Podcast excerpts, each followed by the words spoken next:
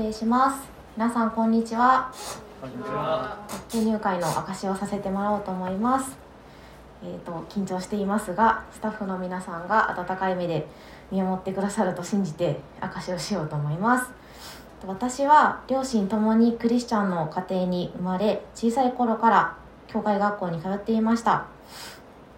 神様のことは漠然と信じていたものの聖書は歴史の物語として受け止めていたように思います。祈りは両親を中心に捧げていました。その時私の心は神様ではなく目の前のことに向いていました。高校大学社会人と人間関係や行動範囲が広がるとそれを理由に礼拝を欠席するようになりました。神様との交わりよりも世の中そのものにとらわれていました。比較評価の社会で周りも自分自身も本当に愛することができていませんでした。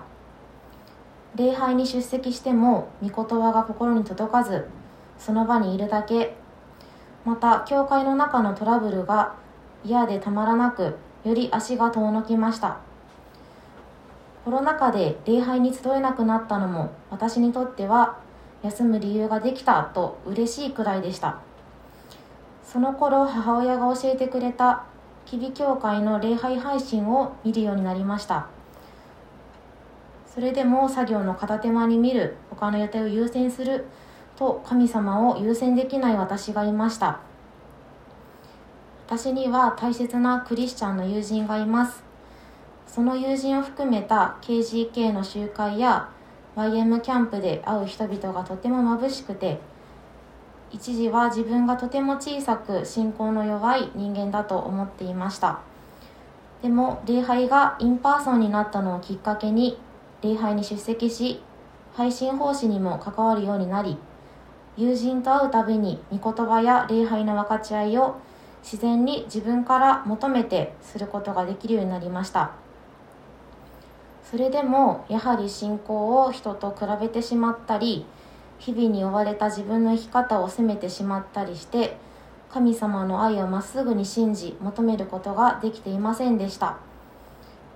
また洗礼を受けたものの根拠なく受けてしまったと漠然とした不安がありました。転入会の学びの中で神様があらかじめ私を救おうと決めてくださっていたことが分かり本当に安心しました。礼拝の中でも今まで響かなかった御言葉がすっと心に入り日々の生活の中でも今神様からの御言葉が欲しいなと思えるようになりました。神様が御言葉を通して働いてくださっているのだと思います。また歴史の物語でしかなかった十字架による救いを罪人当事者として受け止めることができるようになりました。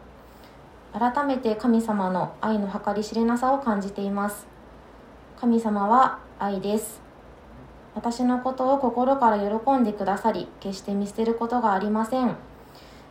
私が知らないうちに御言葉がまかれていてようやく芽が出てきたのだなぁと感じています。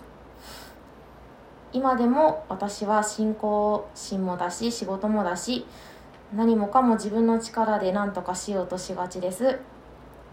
理由をつけて今日は御言葉読めないなという時もあります。そうなるとますます神様に申し訳なさが募り神様と距離を取ろうとしてしまいます。でも神様は私をどんなことがあっても決して見捨てません。罪人である弱い私をそのまま愛してくださっています。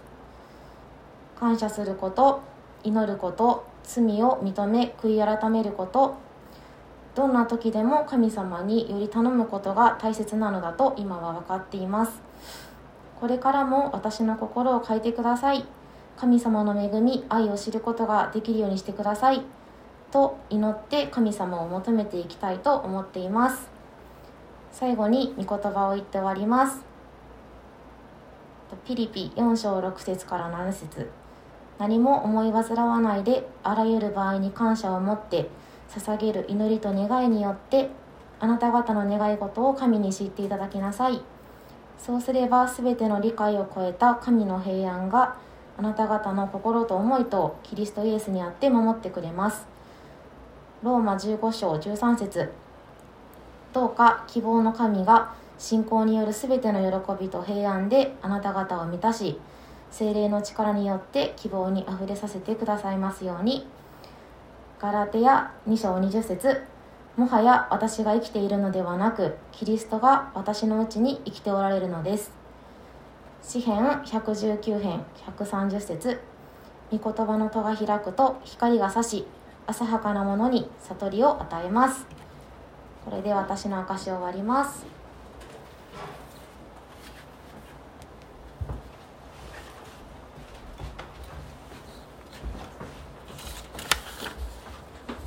それでは本日のメッセージの聖書を開きましょう。創世記12章1節から3節。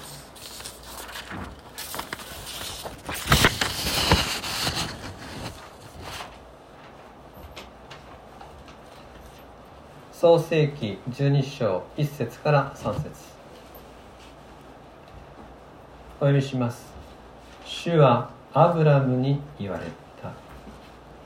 あなたはあなたの土地あなたの親族あなたの父の家を離れて私が示す地へ行きなさい。そうすれば私はあなたを大いなる国民としあなたを祝福しあなたの名を大いなるものとする。あなたは祝福となりなさい。私はあなたを祝福する者を祝福しあなたを呪う者を呪う。地のすべての民族はあなたによって祝福される。ここから祝福から祝福へと題して山根清氏に御言葉の取り次ぎをしていただきます。ではお願いします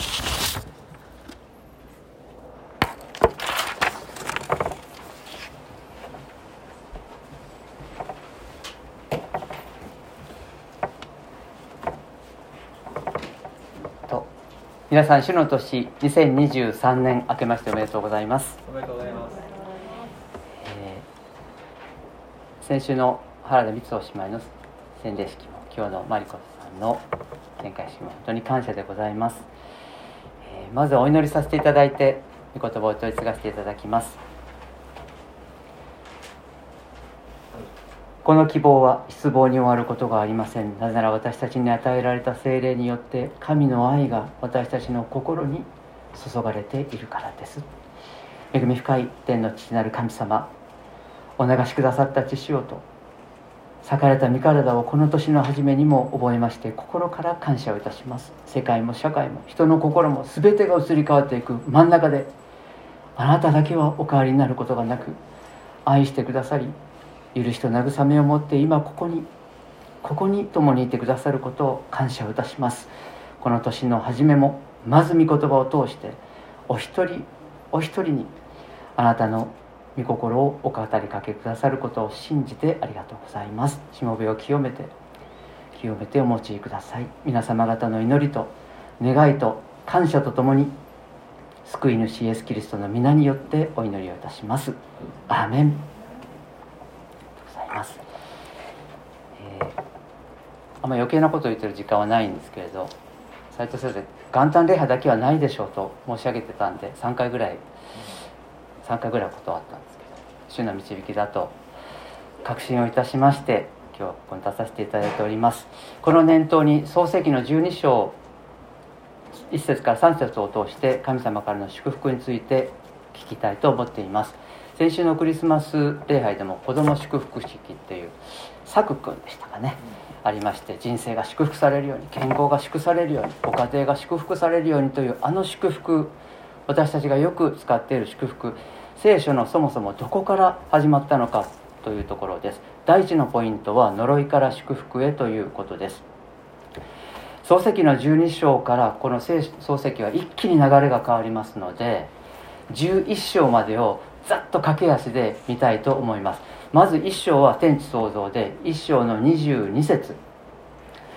神はそれらを祝福して埋よ増えよ海の水に満ちよ鳥は地の上に増えよと仰せられたと。動物たちへの祝福ですよね。人間たちへの祝福は28節1章28神は彼らを祝福された。神は彼らに仰せられた埋めよ増えよ地に満ちよ地を従えよと書かれています。この世界を作られた神様がまず祝福してくださってそしてその祝福が全地に広がっていくというイメージでこの世界をお作りになったことが分かります。でその祝福に生きるたった一つのルールがあったんです、まあ、ちょっと否定形で書いてありますが祝福に生きるために守るべきルールが 2, 2章の17節です。善悪の知識の木からは食べてはならない。その木から食べる時あなた方は必ず死ぬというこのルールです。この必ず死ぬっていうのはヘブル語では絶対死ぬからね間違いなく死ぬからねという相当強い言葉で書いてあります。にもかかわらず人はそれを破ります。その結果どうなったかというと悪魔が悪魔が言った通りになります。3章の5節。それを食べる時目が開かれてあなた方が神のようになって善悪を知る者となる。最大の恐ろしいポイントは私たち人間が神のようになるということです。善悪の木から食べるなというのは善悪はあなたが決めるのではない。私が決めるんだと神様はおっしゃったですね。で作り主と交わって御心を知ってそれに従うことが祝福です。祝福っていうのはですから神様との関係が全てなんです。しかし人はもう神様に聞かなくなります。そして自分が自分より上の存在がいなくなりますので自分が神になります。そして、まあ、かつての私のようにも自分にはもう生きる価値なんかないなと思っても死んでしまおうみたいな。あるいはあんな人いなくなればいいのにみたいなさばいてみたりし始める。というのが現在の社会の状況かもしれません。人は話し方で9割決まるというあの著者の方が人間が口にしない方が良いという4つの言葉をキーワード NG ワードをおっしゃってました。ご存知ですかね「でも」とか「だって」とか「どうせ」「ダメ」っていうんですねまあこういう言葉を使いながら私たちは自分も人も社会も裁いて関係をこう悪くしていってないだろうかと。アダムはなぜ食べたんだと神様に従われた時にだってだってエヴァが食べろって言ったんだもん。エヴァどうして食べたんだ？いやだって蛇が食べろって言ったんだもんみたいな。もう自分の責任逃れて自分の非を認めない。だってあれが悪いんだもん。社会が悪いんだもん。あの何かが悪い。そうやって夫婦関係が壊れそして彼らはエデンの園も追放追放されます。エデンっていうのはあの歓喜喜びってこと。喜びの園を追放されて笑顔が消えます。そしてその4章に入ってお兄ちゃんのカインがアベルを憎んで殺す。兄弟関係も壊れます。そして、えー、6章に行きますとちょっと飛ばしますが6章の5節。主は地上に人の悪が増大しその心に計ることが皆いつも悪に傾くのをご覧になったと。祝福してその祝福が全地に広がっていく世界が罪に汚れて誰もがどんな境遇でも幸せに生きていけるはずの世界は神様から離れてかつての私のように生きる目的がを見失ってお互いの関係を壊していく姿を見て神様がどれほど心を痛め悲しまれたかわからない。全地をそこで洪水で全部お裁きになったんですが罪はリセットしましたか？と罪はリセットされず11章のあのバベルの塔の建設で人の罪はもう頂点に達します。そこで神様は言葉を乱して人々は全地にバラバラになってそして罪が全世界に広がってしまったというありさまでございます。それが11章まで。でそこから12章のアブラハムの証明であの12章の先ほど読んでいただいたお言葉です。12章の1から3ちょっと広い読みをします。主はアブラムに言われた。あなたはあなたの土地あなたの親族あなたの父の家を離れて私が示す地へ行きなさい。そうすれば私はあなたを大いなる国民としあなたを祝福しあなたの名を大いなるものとする。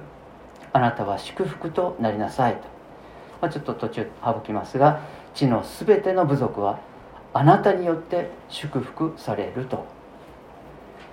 もう神様との関係を回復するこの計画がここから一気に広がって今に至っているわけです。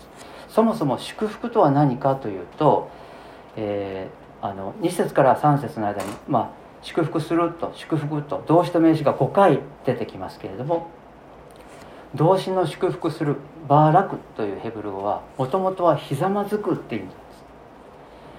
神様の前に私たちがひざまずいて神様のお言葉を聞いてそれに従うこれが祝福なんです。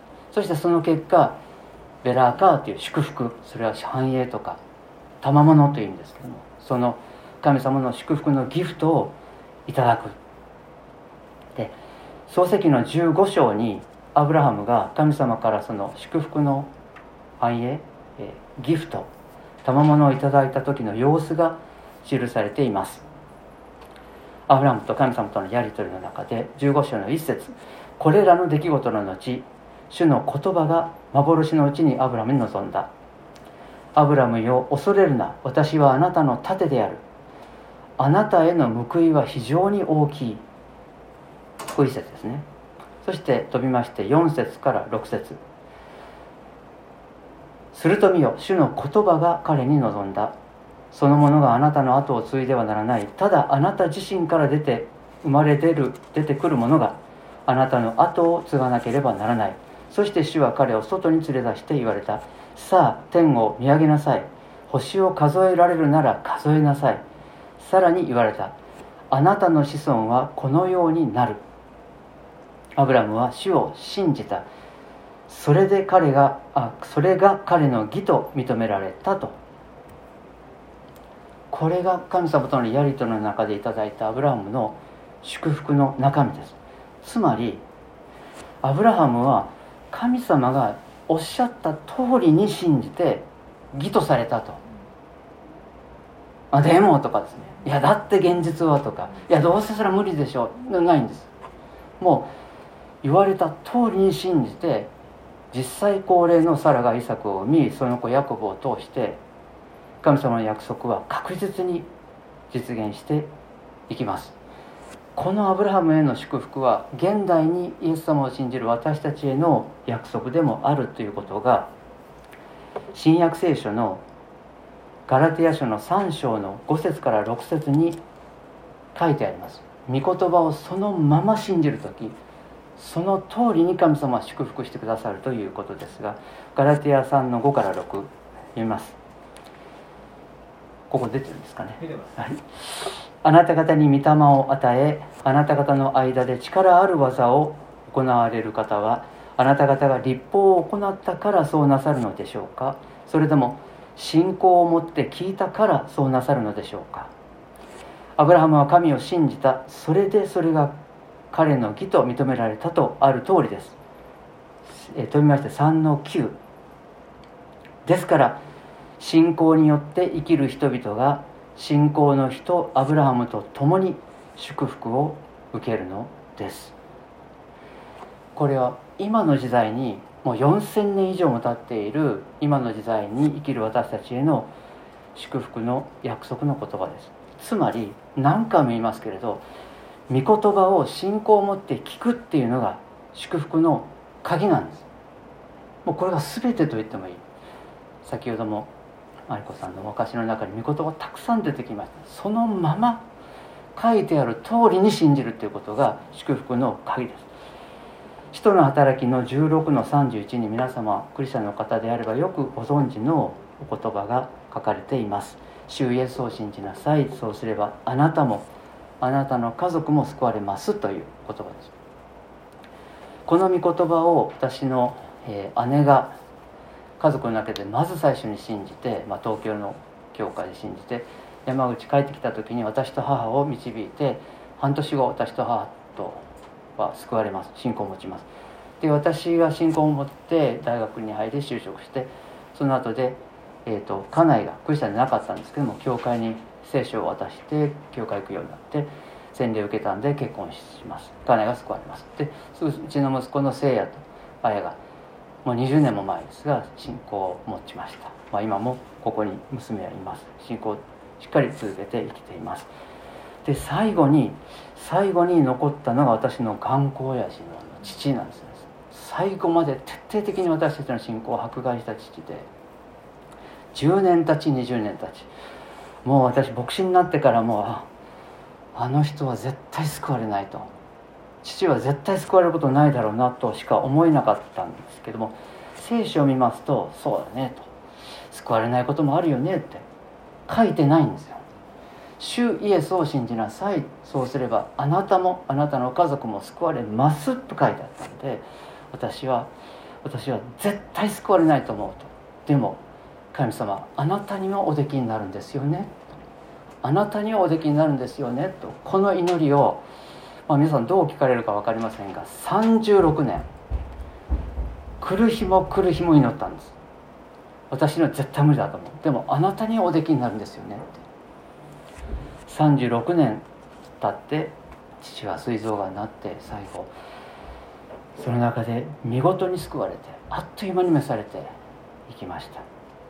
神様というお方は私たちが絶対的に信じる時に絶対的に答えてくださるお方だということがもちろん分かるんです。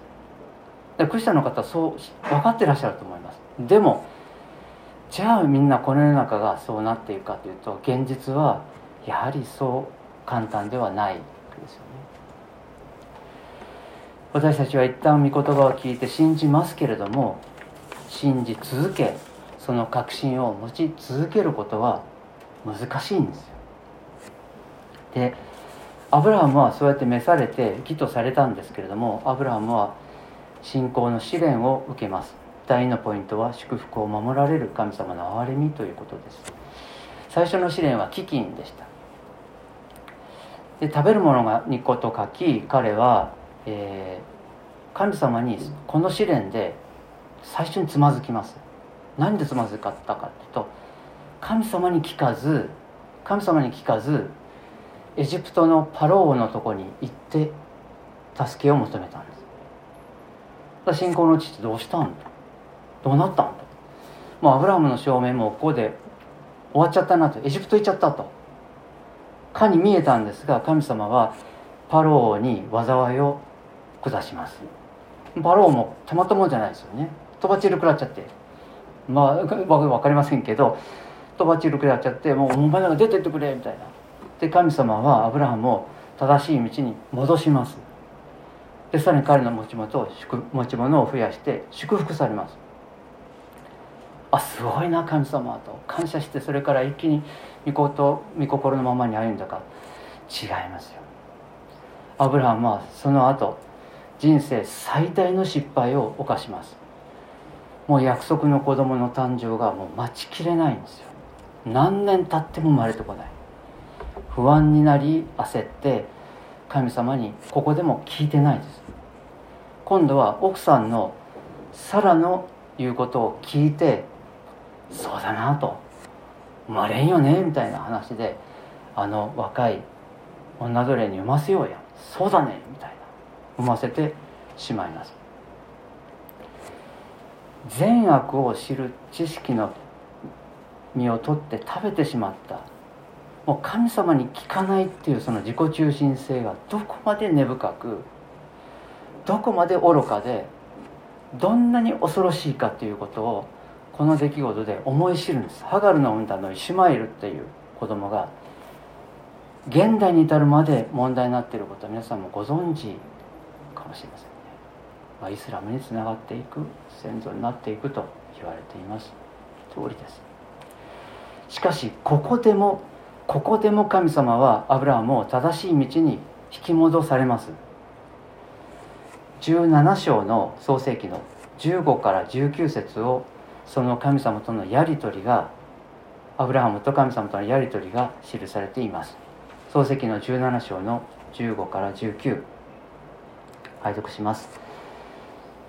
また神はアブラハムに仰せられた。あなたの妻サライはその名をサライと呼んではならない。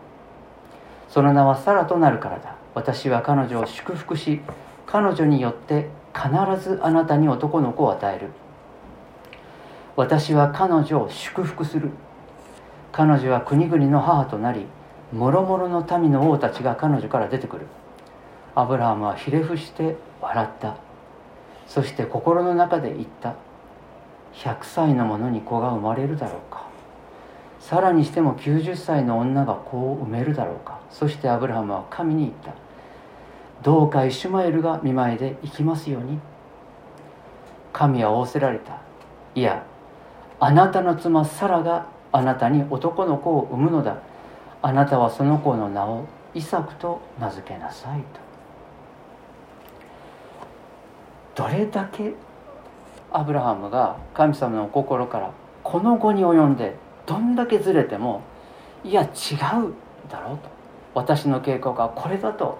切々とアブラハムに告げながら正しいご計画へ引き戻してくださるわけです。私たちがどんなに御心からずれてもあるいはこの世の常識からしてやっぱ無理だよねと。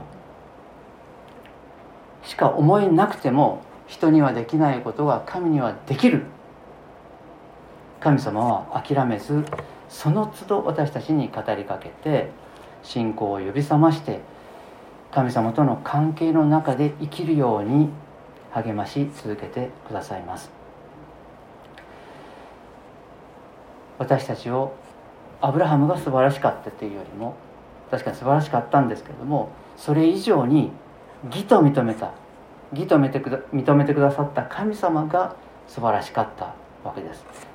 神様は義と認めて私たちが一旦信じた私たちを神様の名にかけて救いを全うしてくださるわけです。え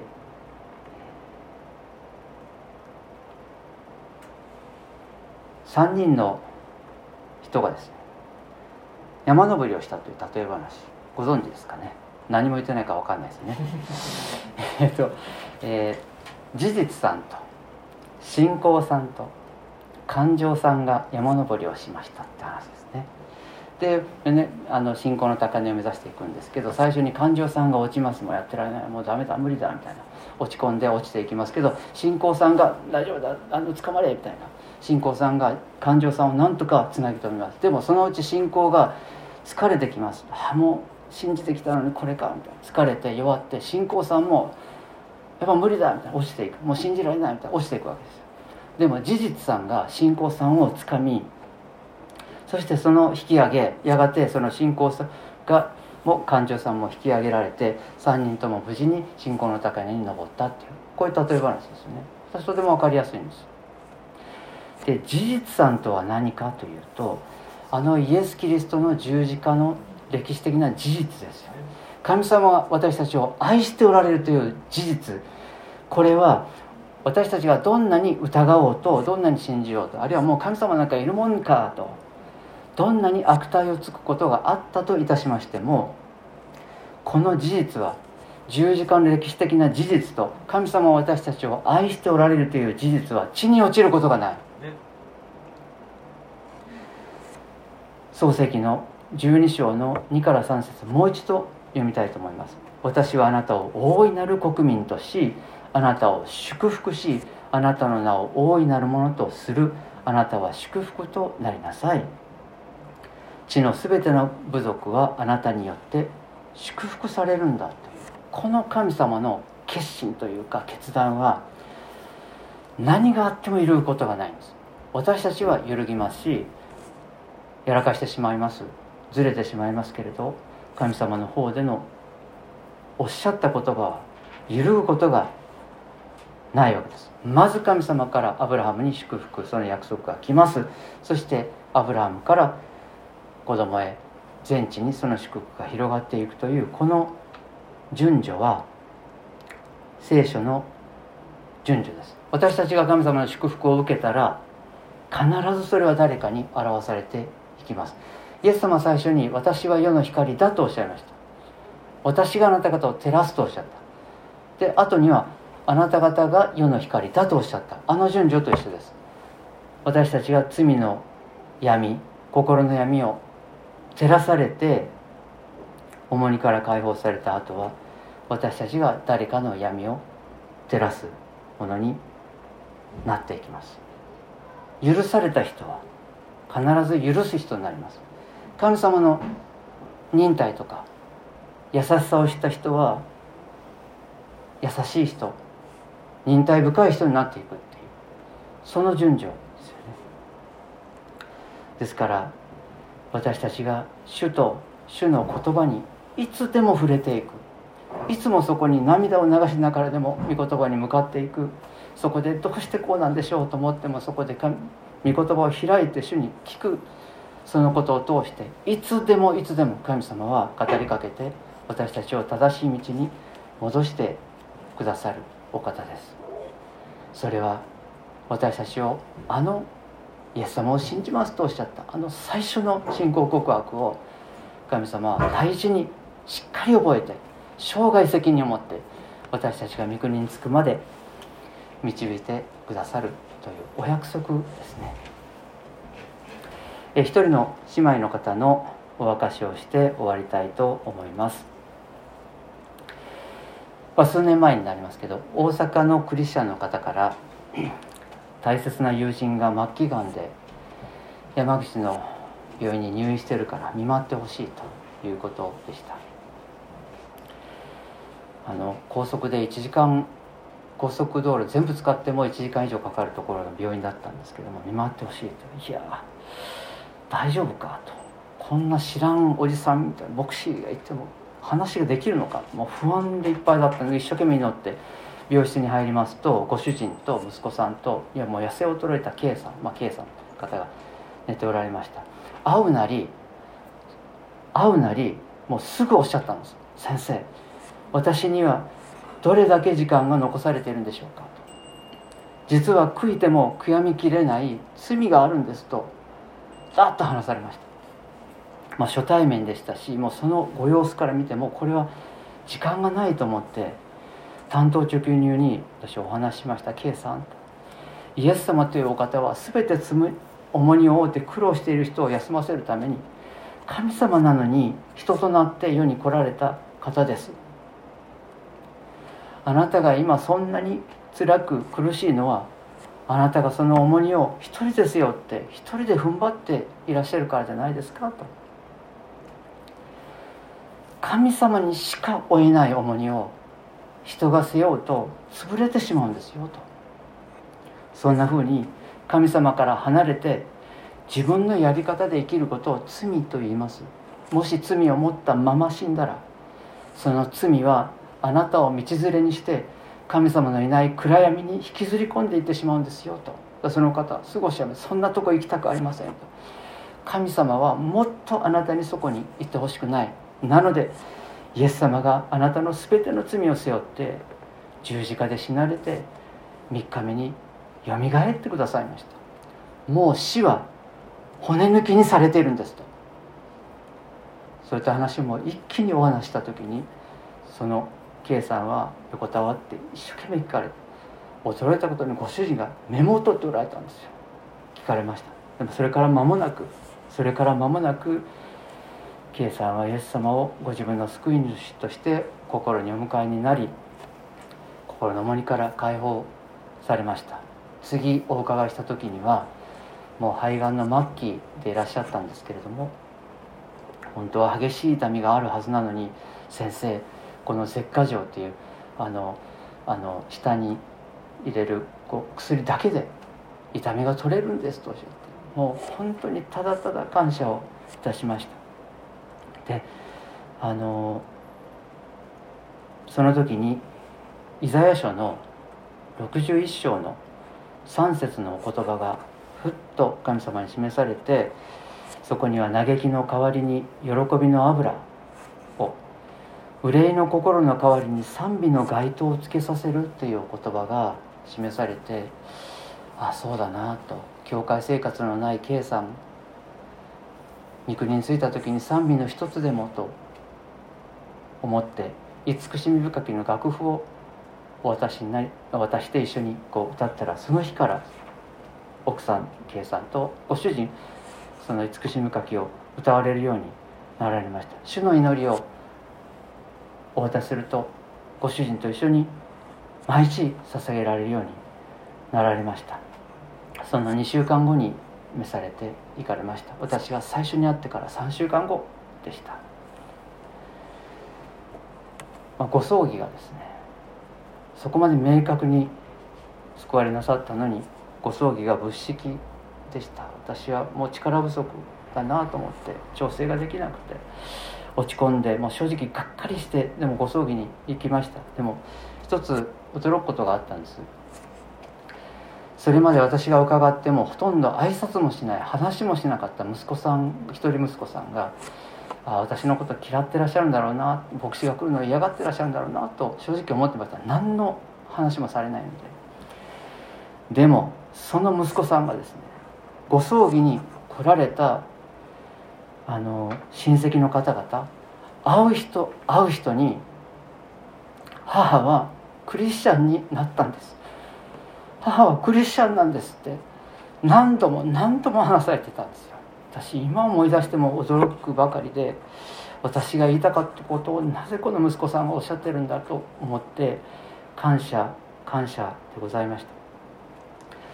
マルコの福音書の16章20節にこういう言葉があります。出ますかね。弟子たちは出て行って至る所で福音を述べ伝えた主は彼らと共に働き御言葉をそれに伴う印を持って確かなものとされたと。私は K さんに私がしたことは私がかつて受けた慰めだったり救いの言葉だったりをもうそのまま伝えただけです。イエス様ってこういう方なんですよ。重荷を負ってる人を来なさいとおっしゃってるんですよ。そのまま伝えただけです。でもその言葉が確かなものであるということを証明されたのは主ご自身でした。死の淵に飲み込まれそうになっておられた方に私を通してイエス様ご自身が語りかけてくださり救いへと導いてくださり祈りと賛美を与えてくださりご家族を慰めてくださいました。今年皆様方も聖書を開き御声を聞かれてまず皆様方がイエス様の懐で休んで行こうてまず皆様方が元気になってほしいんです。そして毎日そのいただいたものを持って出かけていく時皆様方がそこでいただいた慰めとか勇気とか知恵とか希望とかそうしたものが皆様方が出ていく時に必ずそれは現れていきます。何か努力しなきゃいけないとか頑張って伝道しようとかほんなまああえて言いますけど一切いらないと思ってもいいですよ。皆様受けたら必ず現れます。なぜそう言えるんですか？それは主があなたと共に働きと書いてあるからです。主は必ずあなたと一緒にいてその誰かの必要としている方々にあなたと関わる人たちに主が愛しておられることが伝わって安心されるに違いないと思います。